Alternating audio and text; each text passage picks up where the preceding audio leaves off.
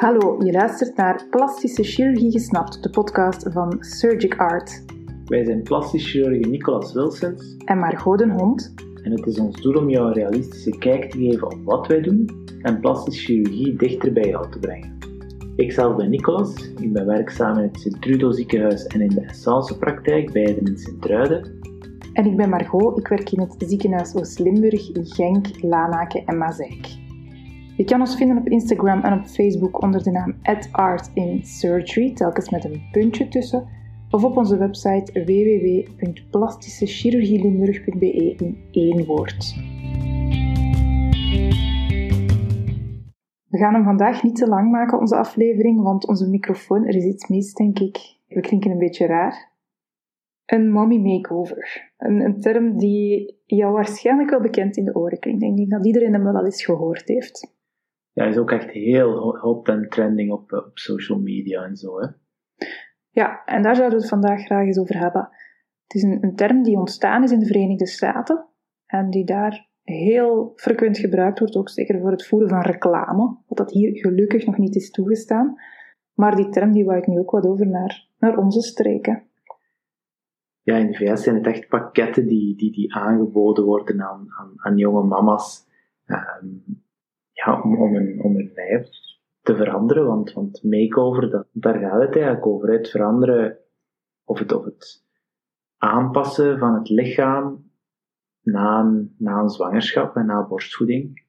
Ja, de bedoeling, is dat het, de bedoeling is dat het een transformatie is van mama's, waarbij dat de bezorgdheden worden aangepakt die ontstaan door een zwangerschap, door borstvoeding, met voornamelijk de focus op borsten en op buik, maar evenzeer bijvoorbeeld de schaamlippen of andere lichaamszones. Ja, we weten allemaal dat een lichaam natuurlijk verandert bij een zwangerschap. Maar die, die term mommy makeover, die impliceert eigenlijk een beetje dat er, dat er iets mis zal zijn met die verandering, of dat er iets mis zal zijn met het lichaam van een vrouw die kinderen heeft gehad. En, en daar hebben we het zelf persoonlijk toch wel een beetje moeilijk mee ja, we willen zeker niet het signaal geven dat er, dat na een zwangerschap of na borstvoeding, dat er een teken wordt gegeven van je bent niet goed genoeg zoals je bent. Veranderingen die in de zwangerschap ontstaan en die borstvoeding met zich meebrengen, die dienen niet om ongedaan gemaakt te worden. We gaan ergens een proces van aanvaarding verstoren, dat, dat werkt stigmatiserend. Ja, want het hoeft helemaal niet storend te zijn, die, die veranderingen die je lichaam door, doormaakt als je zwanger bent of als je borstvoeding hebt gegeven. Het, het, het, kan ook als, als ja, je kan het, je kan het even goed als trots dragen, um, die verandering in je lichaam. Het is tenslotte iets, iets heel moois geweest.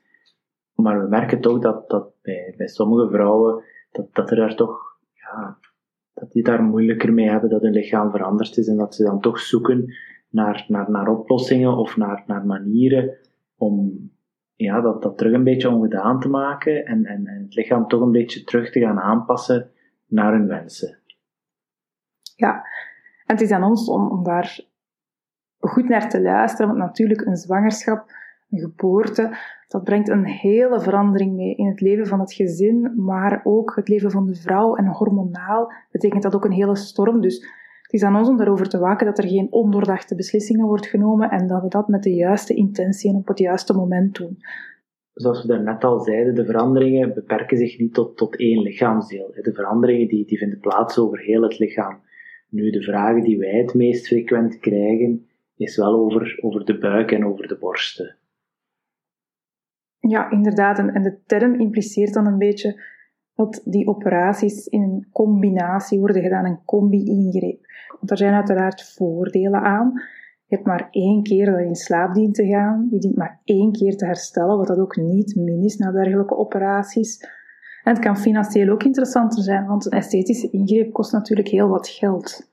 Nu, het gevaar schuilt erin dat als er zo'n hippe namen aangegeven worden aan, aan, aan operaties, dat, dat het plots heel wat minder eng klinkt, of dat het plots heel wat meer toegankelijk wordt. En, en dan wordt het gevaarlijk dat er soms heel licht overgegaan wordt over de beslissing tot een, tot een operatie. Ja, en dat signaal willen we dus zeker niet geven. Hè. We gaan mee in het proces, we luisteren en we bekijken samen wat dat er mogelijk is en wat dat er haalbaar is. Nu, als we het, als we het zone personen gaan bekijken, hè, dan, dan beginnen we bijvoorbeeld bij de borsten. Wat we zien is dat door, door de enorme volume-toename vaak van, van borsten tijdens een zwangerschap, dat de huid niet altijd die, die, die, die enorme uittrekking, dat die dat niet altijd aan kan. En dan gebeurt het dat, dat die huid slap wordt, hè, of, of dat nadien na het geven van de, eh, van de borstvoeding, dat als de klier terug kleiner wordt, dat plots de stevigheid en, en, en, en ja, de, de contour van de borst helemaal veranderd is. Ja, er kunnen striemen ontstaan, het volume kan veranderen. De tepels kunnen meer naar beneden staan, de borst kan meer gaan hangen of kan leger zijn. En een beetje afhankelijk van jouw lichaam en jouw anatomie op, op dat moment, dat zal bepalen welke behandeling wij eventueel kunnen voorstellen. Dat kan dan gaan van een, van een lift tot een lift met prothese, tot een lift met, met prothese en lipofilling. Er zijn heel veel opties mogelijk. Als we kijken naar veranderingen na de zwangerschap aan de buik, dan zien we dat de, de rechte buikspieren vaak wat uit elkaar gaan staan. En dan noemen we een diastase. Of dat de buikwand op zich wat lakser, wat minder stevig is geworden. Dat het corset eigenlijk aan de binnenkant wat minder aangespannen is. Er kunnen striemen ontstaan op de buik door de huid die heel sterk is uitgerokken. Soms ontstaat er ook echt een huidplooi onder de navel, waardoor dat door huid-op-huid contact er problemen kunnen ontstaan met hygiëne, met schimmelinfecties, met, met problemen op, op door zweten. We weten, huid, dat is iets wat je niet kan wegsporten. Je kan werken op, op een aansterken van de spier of het wegwerken van vetweefsel, maar de spieren dichter bij elkaar brengen bij een diastase of uitgerokken huid, die kan je niet wegsporten of herstellen door te sporten.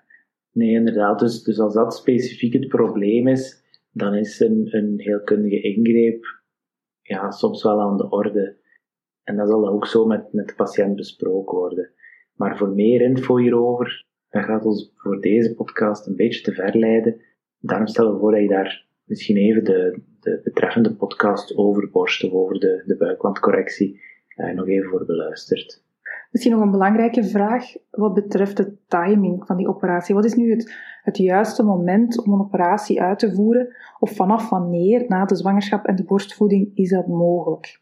Ja, ik denk eerst en vooral als je een, nog, een, nog een actieve kinderwens hebt, dan is het, dan, dan is het niet aan de orde. Dus de kinderwens zou wel voltooid moeten zijn. Anders ga je een heel kundige ingreep ondergaan en als je nadien dan nog, nog zwanger wordt, ja, dan, dan zijn deel van de effecten natuurlijk een beetje teniet gedaan. En dat zou jammer zijn, niet alleen voor, voor ja, de operatie die je hebt ondergaan, maar ook bijvoorbeeld voor het geld dat je ervoor betaald hebt. Ja, het is zeker niet de bedoeling dat bijvoorbeeld een buikwandcorrectie dient om na elke zwangerschap te herhalen en dan opnieuw te doen en nog eens. Het is de bedoeling dat, dat, dat we wachten tot de kinderwens voltooid is. Ja, en hoe lang moeten we dan wachten na, dat, na de laatste zwangerschap? Ja, belangrijkste zeker niet meteen na de bevalling. De huid moet herstellen, de baarmoeder die gaat terug samentrekken, de borsten gaan terug afnemen in volume, de borstklier gaat zich terugzetten. Dat is iets wat tijd vraagt. Het is ook belangrijk dat je als vrouw opnieuw jouw gewicht hebt bereikt dat schommelt rond het gewicht voor de zwangerschap. Dus we gaan zeker geen operatie doen als er nog actieve gewichtsveranderingen zijn, want opnieuw dat gaat een effect hebben op het resultaat. Bovendien, in het begin is jouw lichaam nog zodanig aan het herstellen. Dat is heel hard aan het werken. Dat is ook niet het optimale moment om een operatie uit te voeren waarbij je ook heel veel energie nodig hebt om goed te genezen. En we zeggen inderdaad, je moet, je dat tijd geven. En de reden dat we, dat het niet verder benoemen is omdat er een beetje uiteenlopende ja, theorieën of ideeën zijn daarover. De, de ene zegt je moet minstens zes maanden wachten, de ander zegt je moet minstens een jaar wachten ja, er bestaan, het is geen zwart-wit verhaal. Ehm, en, en, het ene lijf is het andere niet. En dus je moet, alles een beetje individueel bekijken. Ehm, maar het komt er wel op neer dat je lichaam voldoende tijd moet geven om, om opnieuw zich te zetten en opnieuw te wennen aan die nieuwe, niet-zwangere situatie. Ja, en vaak voorkomende uitspraak is ook negen maanden zwanger, negen maanden onzwangere.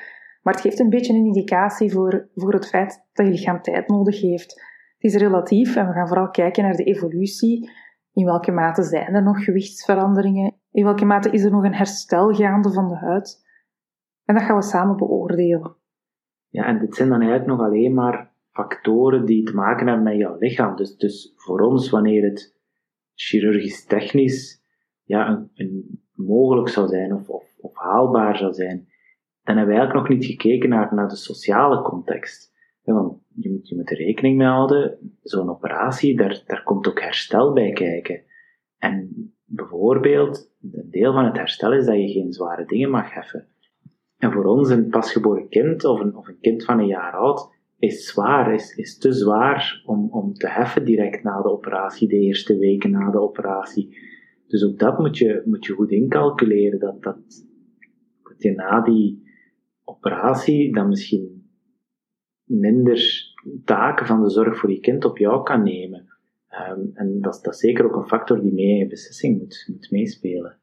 Ja, dus ook, ook jouw omkadering, daar gaan we naar peilen. Ik denk toch wel heel wat om over na te denken. Hè?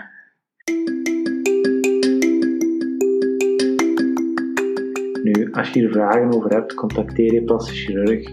Hij of zij kan jou zeker verder helpen of, of, of kaderen wat wel en niet kan. En zo kunnen jullie samen naar een oplossing zoeken. Zo is dat. Dankjewel voor het luisteren. Dankjewel. Tot de volgende keer.